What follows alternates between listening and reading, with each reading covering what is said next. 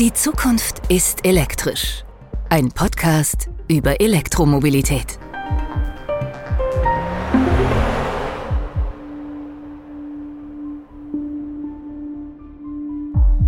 In dieser Episode geht es um zukunftsweisende Klänge von Elektroautos und wie sie entstehen. Es gibt die Möglichkeit, dass in Zukunft Fahrzeuge auch selber feststellen, ob es um sie herum laut oder leise ist und deswegen ihr Außengeräusch anpassen könnten. Außerdem hören wir von einem Land, in dem die Zukunft der Elektromobilität schon angekommen ist. China. Faktisch entstehen hier Dinge in einem Monat so schnell, wie sie wahrscheinlich in einem Jahr, wenn überhaupt, in Deutschland passiert sind. Manchmal sind es die unscheinbaren Dinge, die einen Unterschied machen. Der richtige Sound zum Beispiel. Der spielt bei einem Elektrofahrzeug eine besonders große Rolle, denn er ist von Natur aus kaum vorhanden und muss von den Herstellern künstlich erzeugt werden, so wie beim Audi e-tron. In diesem Klang steckt jahrelange Entwicklungsarbeit, unter anderem von Rudolf Halbmeier. Ich bin grundsätzlich Akustiker hier, ursprünglich dafür zuständig, Fahrzeuge leise zu machen. Vor acht Jahren kam eine neue Aufgabe hinzu. Ein Vorgesetzter hatte eine Frage. Ob ich mir vorstellen könnte, weil ich einen privaten Hintergrund habe, Musik und Tontechnik und Studiotechnik, ob ich mir vorstellen kann, Fahrzeugsounds für Elektrofahrzeuge zu kreieren. Und ich habe das bejaht und seitdem ist das mein Hauptjob. Das Team um Rudolf Halbmeier entwickelt Klänge, die dem erlernten und erwarteten Sound eines Verbrennungsmotors ähneln, aber gleichzeitig anders, neu, zukunftsweisend sind. Dazu muss man wissen, ein Elektromotor ist im Grundzustand wesentlich leiser als ein konventioneller Verbrennungsmotor. Aber auch nicht lautlos, erklärt Rudolf Halbmeiers Kollege Stefan Gsell. Man kennt das vielleicht von Straßenbahnen. Wenn man am Bahnhof oder in der Stadt an einer Straßenbahn vorbeiläuft, dann hört man immer so ein, so ein hochfrequentes Heulen oder Sirren. Das sind halt so tonale Komponente im Ton, die ja, beim Elektromotor einfach viel dominanter sind als beim Verbrennungsmotor. Und das ist der wesentliche Unterschied. Grundsätzlich ist ein Hauptunterschied, würde ich sagen, dass er weniger, deutlich weniger Tieffrequentes beinhaltet, was normal beim normalen Verbrennungsfahrzeug aus der Abgasanlage oder der Ansauganlage oder im Fahrzeug bedingt durch tieffrequente Vibrationen in die Fahrgastzelle eingetragen wird. Und das ist beim Elektromotor grundsätzlich überhaupt nicht so. Wie es der Herr Gsell schon gesagt hat, es ist eher mittelfrequent, mittel- bis hochfrequent, hat auch eine Historie. Elektromotoren haben sich über die letzten Jahrzehnte auch in der Betriebsstrategie völlig geändert. Heute benutzt man hauptsächlich elektronisch kommunizierte mutierte Motoren, wo die Elektronik selber schon Hochfrequentes von sich geben kann, was man auch tunlichst versucht zu unterbinden, weil das auch nicht sehr angenehm ist.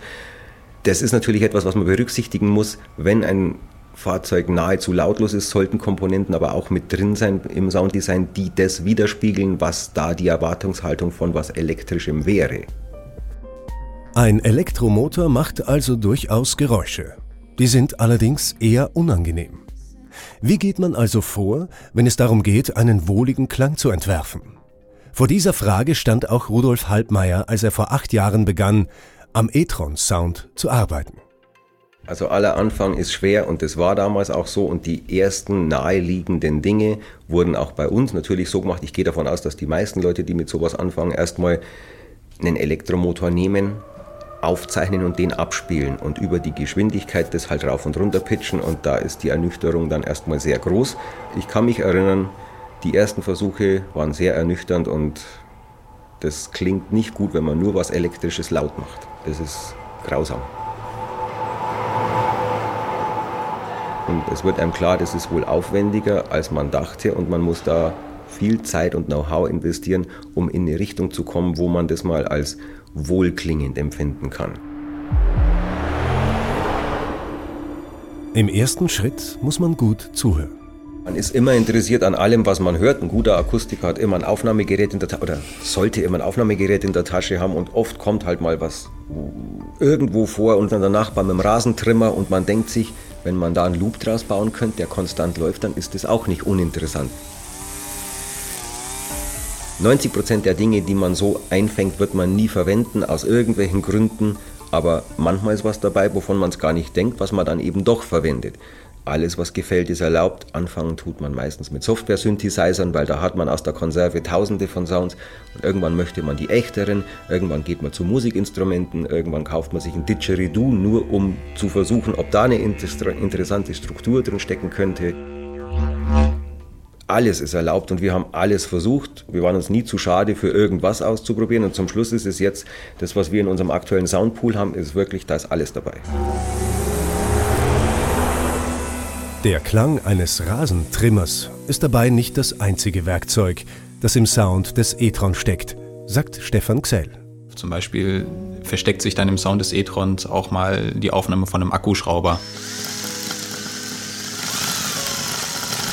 Oder eine angeschlagene Gitarrenseite oder irgendwelche anderen technischen Geräusche, die uns irgendwann mal begegnet sind. Und die werden da miteinander vermischt und ergeben dann das Gesamtbild.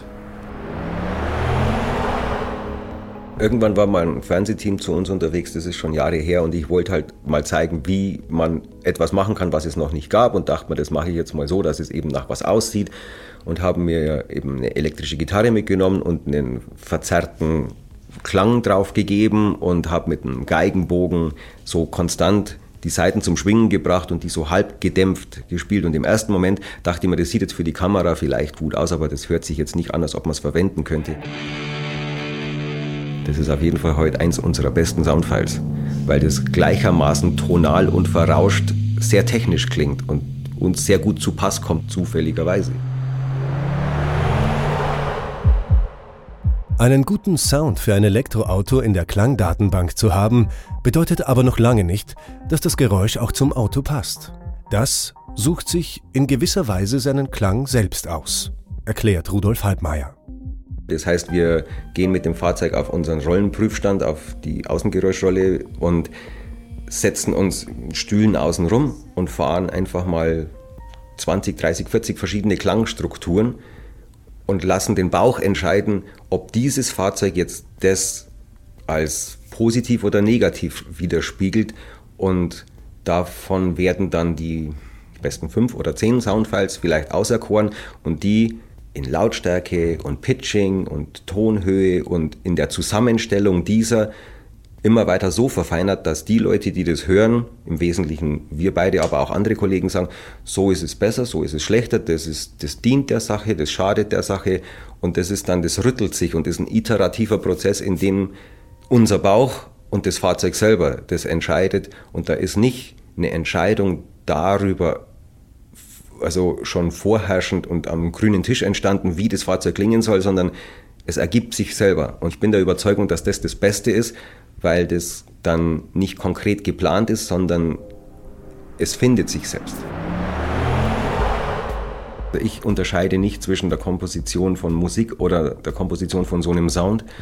Meiner Meinung nach sollte man versuchen, mit dem, was es zum Schluss ist, eine bestimmte Emotionalität zu erzeugen.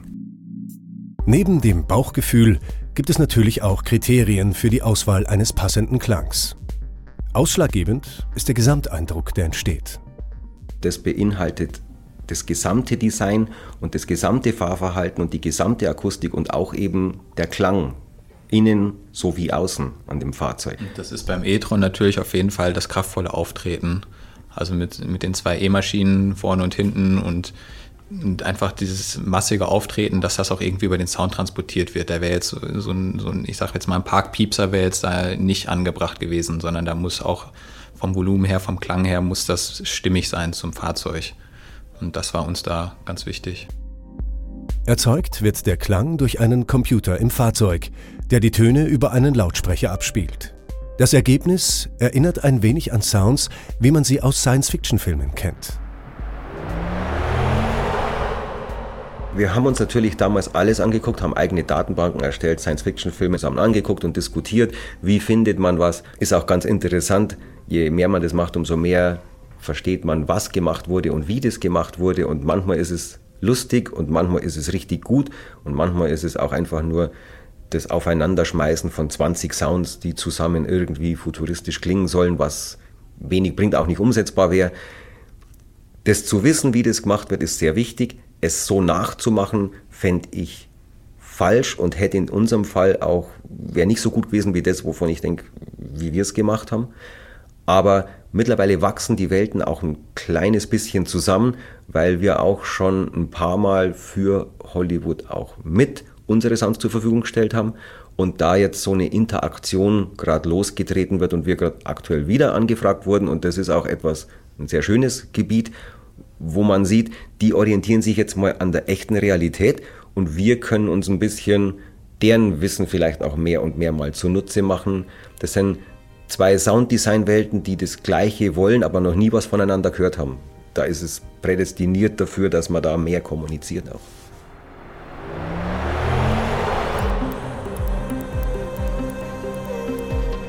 Klänge für die Zukunft entwickeln. Das ist eine große Verantwortung, denn die Arbeit des Teams rund um Rudolf Halbmeier und Stefan Xell beeinflusst die Art und Weise, wie wir die Welt wahrnehmen. Ich denke, dass man kaum selber bemerkt, wie viel man entweder visuell oder über das Hören von seiner Umwelt wahrnimmt. Das mischt das Gehirn zu einer Wahrnehmung aller Sinne zusammen. Es ist einfach zu erklären, dass man eben nicht nach hinten gucken kann, außer man dreht den Kopf, aber man kann nach hinten hören. Man hört viel mehr, als man sieht. Auch wenn das Sehen das Konkretere im ersten Moment ist, ist das Hören viel mehr und wichtiger, als die meisten Leute meinen. Ich kann mir auch vorstellen, dass es vielleicht in ein paar Jahren dann unter Umständen kritisch ist, wenn da an der Ampel 30 verschiedene E-Autos mit 30 sehr verschiedenen Klängen dann da stehen.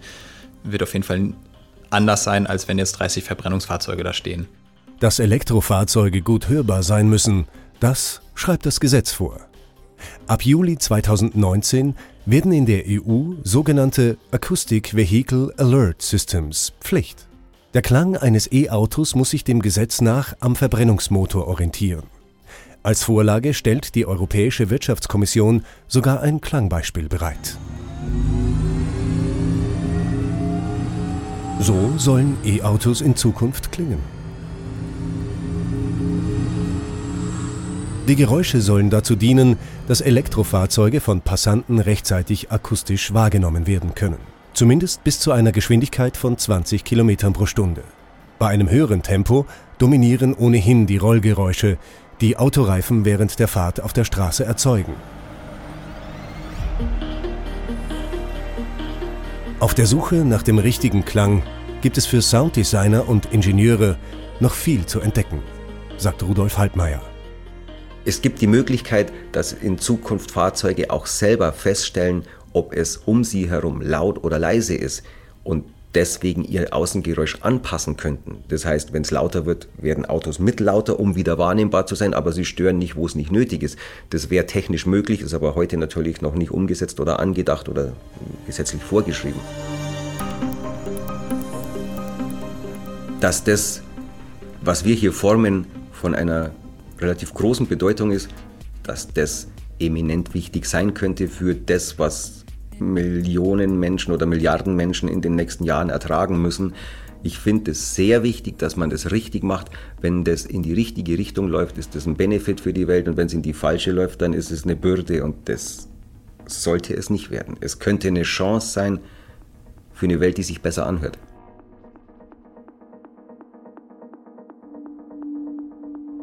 Eine Welt mit einem völlig neuen Klang. Autos, die ihre Fahrgeräusche der Situation anpassen. Das sind nicht die einzigen Zukunftsszenarien, die die Elektromobilität bereithält. Was sich in den nächsten Jahren möglicherweise alles verändert, kann man bereits heute sehen, wenn man seinen Blick weitet. So wie Boris Meiners. Als Head of Digital Business China hat er für Audi den chinesischen Markt im Blick, der in Sachen Elektromobilität sehr viel weiter entwickelt ist als der in Deutschland. Faktisch ist das Thema Elektromobilität hier eines der Zukunftsthemen, das sich auch die, die chinesische Regierung äh, letzten Endes auf die Fahne geschrieben hat.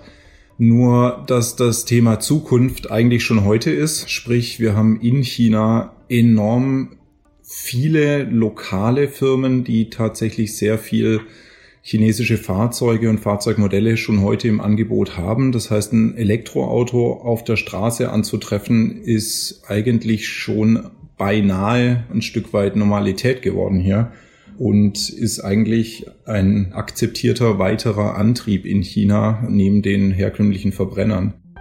Das Wall Street Journal hat im Juli 2018 in China fast 500 Elektroautohersteller gezählt. 2018 sollen in China eine Million Elektroautos verkauft werden, prognostiziert das Wirtschaftsmagazin Forbes. Die chinesische Regierung will, dass sich der Verkauf bis 2020 sogar verdoppelt.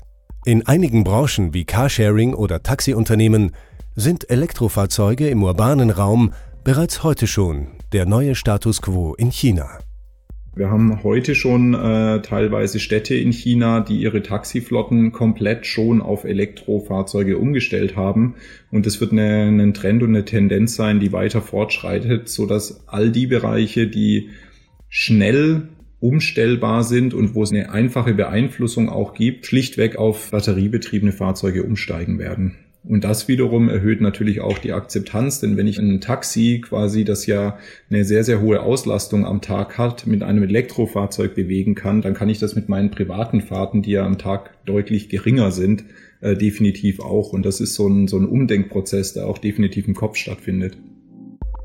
Das Umdenken ist in einem kleineren Rahmen, wenn es um elektrisch motorisierte Zweiräder geht, in chinesischen Großstädten sogar schon abgeschlossen, sagt Boris Meiners. Wenn man sich wiederum die Zweiradperspektive anschaut, dann ist es heute schon so, dass wir hier in China und insbesondere in den Metropolen wie Peking, Shanghai etc. erleben, dass Zweiräder schon gar nicht mehr so einfach zuzulassen sind, weil die dort wirklich die Auflage haben, Elektromotoren. Dann gibt es einige Benefits, äh, wie zum Beispiel, dass man mit den Fahrzeugen dann andere Spuren befahren darf, äh, dass man keine Zulassung braucht und Dementsprechend gibt es eigentlich kaum Motorräder, wie wir sie kennen, sondern lediglich Elektroroller und Elektromotorräder, die hier durch die Gegend düsen. Der Autokauf und vor allem die Zulassung ist allerdings etwas schwieriger. Dafür muss man in China Glück haben, denn die Zulassung wird im Losverfahren verteilt. Eine Maßnahme, mit der die Regierung das Problem überfüllter Straßen eindämmen will. Sprich, ich muss mich da bewerben und dann wird per Losentscheid der Kunde benachrichtigt, ob er sich ein Fahrzeug kaufen und zulassen darf oder eben nicht. Und eines der Wege, die hier wirklich dazu führen, schneller an ein Fahrzeug zu kommen, ist dann von Anfang an auf ein Elektrofahrzeug zu setzen, weil dort die Quoten ganz andere sind. Das heißt, ich befinde mich immer noch in der Lotterie, habe aber viel höhere Chancen, tatsächlich eine Zulassung zu bekommen. Und das unter anderem triggert natürlich so, schon auch sehr, sehr stark eine Bewegung, die Richtung Elektromobilität geht. In China läuft vieles anders als in Deutschland und wirkt besonders von außen betrachtet beim Thema E-Mobilität sehr viel weiter. Den Unterschied macht Boris Meiners aber nicht nur am Vorhaben der Regierung fest. Ein bisschen zur Erklärung, warum sich das hier alles ein bisschen weiter anfühlt. Das, also klar, natürlich ist ein Regierungseinfluss äh, das eine. Das andere ist aber auch generell das Thema Durchschnittsalter. Ähm, also insbesondere im Premium-Segment haben wir in, in Deutschland und Europa Kunden, die sind im Schnitt 10, 15 Jahre älter als hier in China. Sprich, die Menschen hier kommen relativ schnell, insbesondere in den großen Städten, zu einem gewissen Wohlstand und steigen dann in einem Alter zwischen 20 und 30 schon ins Premium-Segment ein und können sich dort plötzlich einen A8 leisten oder künftig eben dann auch einen Audi e-tron. Für die ist das Thema ein ganz anderes, woran man in Europa in dem Alter noch gar nicht denken würde. So, das bedeutet aber gleichzeitig eben auch, dass da Menschen in einem sehr jungen Alter mit einem ganz anderen Mindset und einer sehr großen Offenheit, neue Dinge auszuprobieren, als Kundengruppe heranwachsen und die definieren natürlich dann so einen Sektor, sei es Mobilität oder auch andere Bereiche, ganz anders und ganz neu. Das ist etwas, was man immer ein bisschen im Hinterkopf behalten muss, dass einfach die, die gesamte Gesellschaft und somit auch unsere Kunden deutlich jünger sind und ganz andere Anforderungen mit sich bringen und sehr viel offener sind für neue Themen, wie eben das Thema Elektromobilität. Die Diskussionen rund um das Thema Fahren mit Strom ähneln sich jedoch. Natürlich steht auch in China das Thema Reichweite auf der Tagesordnung. Aus unseren Gesprächen und Diskussionen mit Kunden, die wir hier regelmäßig durchführen, ist ganz, ganz klar absehbar und ablesbar. Es gibt die eindeutige Forderung nach Reichweiten deutlich jenseits der 500 Kilometer. Das ist mal das eine. Das andere ist, bei den gleichen Prämissen der Reichweitensteigerung ähm, wird aber auch ganz klar ausgedrückt, dass die Ladezeiten deutlich sinken müssen. Also sprich, innerhalb von 30 Minuten muss so ein Fahrzeug wieder voll aufgeladen sein wenn ich am Schnellladenetz bin. Und das ist etwas, das ist ein ganz einfacher Trend, der ist, glaube ich, weltweit derselbe. Ähm, mehr Reichweite, schnelleres Laden. Was wir im Bereich Produkt tatsächlich feststellen, also viele neue Player, die hier in China auf den Markt kommen, die versuchen sich hier gar nicht so sehr auf das Thema Elektromobilität zu stützen, obwohl das für sie natürlich jetzt mal der grundlegende und einzige Antrieb ist, den sie in den Fahrzeugen haben gehen sie aber ganz klar hin und versuchen mit ihren Konzepten auf eine deutlich stärkere Inszenierung im Hinsicht auf Statussymbol und Lifestyle zu gehen. Das sieht man auch, wenn man sich die Handelsbetriebe anschaut. Das sind wirklich, ich sag mal, Innenstadtcafés, in denen mehr oder weniger zufällig auch ein Fahrzeug steht und Drumherum spinnen sie ein buntes Programm an Vorträgen, an Workshops und dergleichen und wollen eben das Fahrzeug in eine Lebenswelt des Kunden einbetten. Ich glaube, das ist schon definitiv etwas, wo wir sehen, es geht gar nicht mehr so sehr um den Antrieb, sondern es geht darum, ein Fahrzeug neu zu definieren und in ein ganz anderes Licht zu stellen. Und dann, was wir natürlich auch wahrnehmen, auch hier in China, heute gibt es hier für Elektrofahrzeuge durchaus Kaufimpulse, also auch Subventionen. Die werden aber schon jetzt wieder abgebaut, weil eben der Markt so langsam in den Pull-Modus kommt und diese finanziellen Anreize gar nicht mehr notwendig sind. In China geht es in der Diskussion um Elektroautos immer weniger um die Antriebsart an sich, sondern vielmehr darum, was sie ermöglicht. Nämlich eine neue Art von Auto jenseits des Antriebs. Deshalb kursiert in China auch der Begriff NEV. Das steht für New Electric Vehicle. Und das New bezieht sich hier wirklich darauf, dass sie sagen, naja, wenn mir der Mitteltunnel im Auto wegfällt, dann habe ich die Möglichkeit, ganz andere Innenräume zu gestalten, ganz andere Designs für die Fahrzeuge vorzugeben. Und das wollen wir auch sehen als Kunde und darauf müssen wir ganz, ganz stark in der Zukunft setzen, dieses Potenzial zu heben, dass eigentlich dieser Antrieb jenseits der eigentlichen Elektromobilität bietet, neue Konzepte zu entwickeln, dass das mit reinkommt in diese neue Welt. Und zu guter Letzt geht es dann letzten Endes auch noch darum, Elektromobilität ermöglicht auch ganz andere neue Arten der, der digitalen Services im Fahrzeug. Und diese Anforderungen aus der digitalen Welt, die werden hier in China eben sofort auch mit Batteriebetrieben verbunden. Und diese Erwartung ist, fahre bitte mit Strom, liefere mir ein neues Innenraumkonzept und Designkonzept und ich will eine volle Konnektivität mit allen digitalen Services, die man sich als Kunde nur wünschen kann. Und dieses Gesamtpaket, das verstehen die Chinesen unter einem Elektrofahrzeug. Die technologischen und gesellschaftlichen Entwicklungen, die Boris Meiners in China beobachtet, gehen so schnell, dass ihm manchmal fast schwindlig wird. Das ist das Interessante. Ich glaube, das ist tatsächlich eine ganz, ganz andere kulturelle Einstellung und ein anderer kultureller Hintergrund. Wenn ich hier mit, mit chinesischen Kollegen über irgendetwas diskutiere, das kann was Privates sein, aber auch was Berufliches, dann stelle ich immer wieder äh, sehr erstaunt fest, dass das Mindset sehr stark immer darauf gepolt ist, bei einem Thema darauf zu schauen, was sind denn die positiven Aspekte darin, was ist ein Mehrwert darin, und zwar für die jeweilige Person persönlich. Also sehr stark immer darauf fokussiert, was kann das mir persönlich bringen, was ist ein Mehrwert da drin, während man in der, in der westlichen Welt und insbesondere eben auch in Deutschland sehr stark immer versucht, das Haar in der Suppe zu finden die Suppe schmeckt super gut, aber da ist irgendwo so, so ein kleiner Haken drin und auf den tendieren wir Deutsche uns zu stürzen und damit das ganze Thema erstmal vom Tisch zu fegen. Und das ist hier eben genau andersrum. Das ist dann erstmal die Suppe und ja, da schwimmt ein Haar drin, macht aber nichts, das nehmen wir raus und dann ist die Suppe umso besser. Und ich glaube, so gehen die grundsätzlich mit Themen um, so gehen die an Themen heran und das ist das Faszinierende auch, die erstmal grundpositive Einstellung dahinter und natürlich, wenn man das als westlich geprägter Mensch betrachtet, schüttelt man da durchaus auch das eine oder andere Mal den Kopf, wo man denkt, um Himmels Willen, da sind aber so viele äh, Haare in dieser Suppe, die möchte ich nie im Leben auslöffeln. Einige Unterschiede werden vermutlich immer bleiben. Aber ein bisschen mehr Offenheit gegenüber neuen technischen Entwicklungen kann sicher nicht schaden. An Smartphones und die damit einhergehende digitale Vernetzung haben wir uns verhältnismäßig schnell gewöhnt. Das wird auch bei einer neuen Antriebsgeneration so sein, glaubt Boris Meiners. Der Mensch ist anpassungsfähig, das hat er viele Jahrhunderte und Jahrtausende schon getan und das wird er auch künftig tun. Das Thema Reichweitenangst zum Beispiel. Ähm, da wird viel, viel darüber diskutiert. Ich glaube, sobald man mal erfährt, im wahrsten Sinne äh, des Wortes erfährt, was das bedeutet, merkt man, dass man sich komplett umstellt. Und ehrlicherweise ärgere ich mich, wenn ich jetzt in Deutschland bin und dort wieder einen normalen Verbrenner fahre, dass ich immer wieder, sobald der Tank leer ist, einen Tankstellenstopp einplanen muss. Das heißt ein kleiner Umweg, das heißt die Dauer an der Zapfsäule, das heißt Wartezeit, wenn es blöd läuft, an der Kasse, weil noch drei Kunden vor mir sind und schwuppdiwupp sind 10, 15 Minuten rum und wenn ich es eilig habe, ist das sehr, sehr nervig. Was ich hier erlebe, ist, dass ich das ja gar nicht mehr einplanen muss, weil ich fahre quasi immer von Destination zu Destination es sei es zu Hause oder im Büro, schließe ich mein Fahrzeug an eine Ladesäule an. Diese stehen hier schon rum und die werden massiv auch weiter ausgebaut. Und ich mache mir inzwischen eigentlich gar keine Gedanken mehr über das Thema Laden oder Tanken. Und das ist eine sehr, sehr angenehme Erfahrung an der Stelle.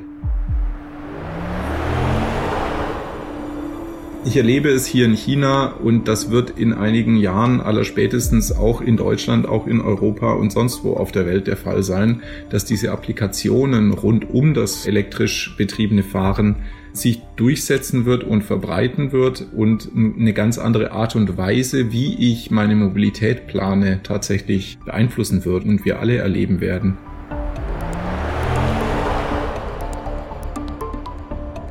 Das war die vorerst letzte Episode dieser Podcast-Serie. Die Zukunft ist elektrisch. Können Sie jederzeit nachhören bei Apple Podcasts, Spotify, Deezer und überall dort, wo es Podcasts gibt. Weitere Informationen zum Audi e-tron finden Sie online unter audi.de/e-tron. Informationen zum DAT-Hinweis finden Sie auf audi.de/dat-hinweis.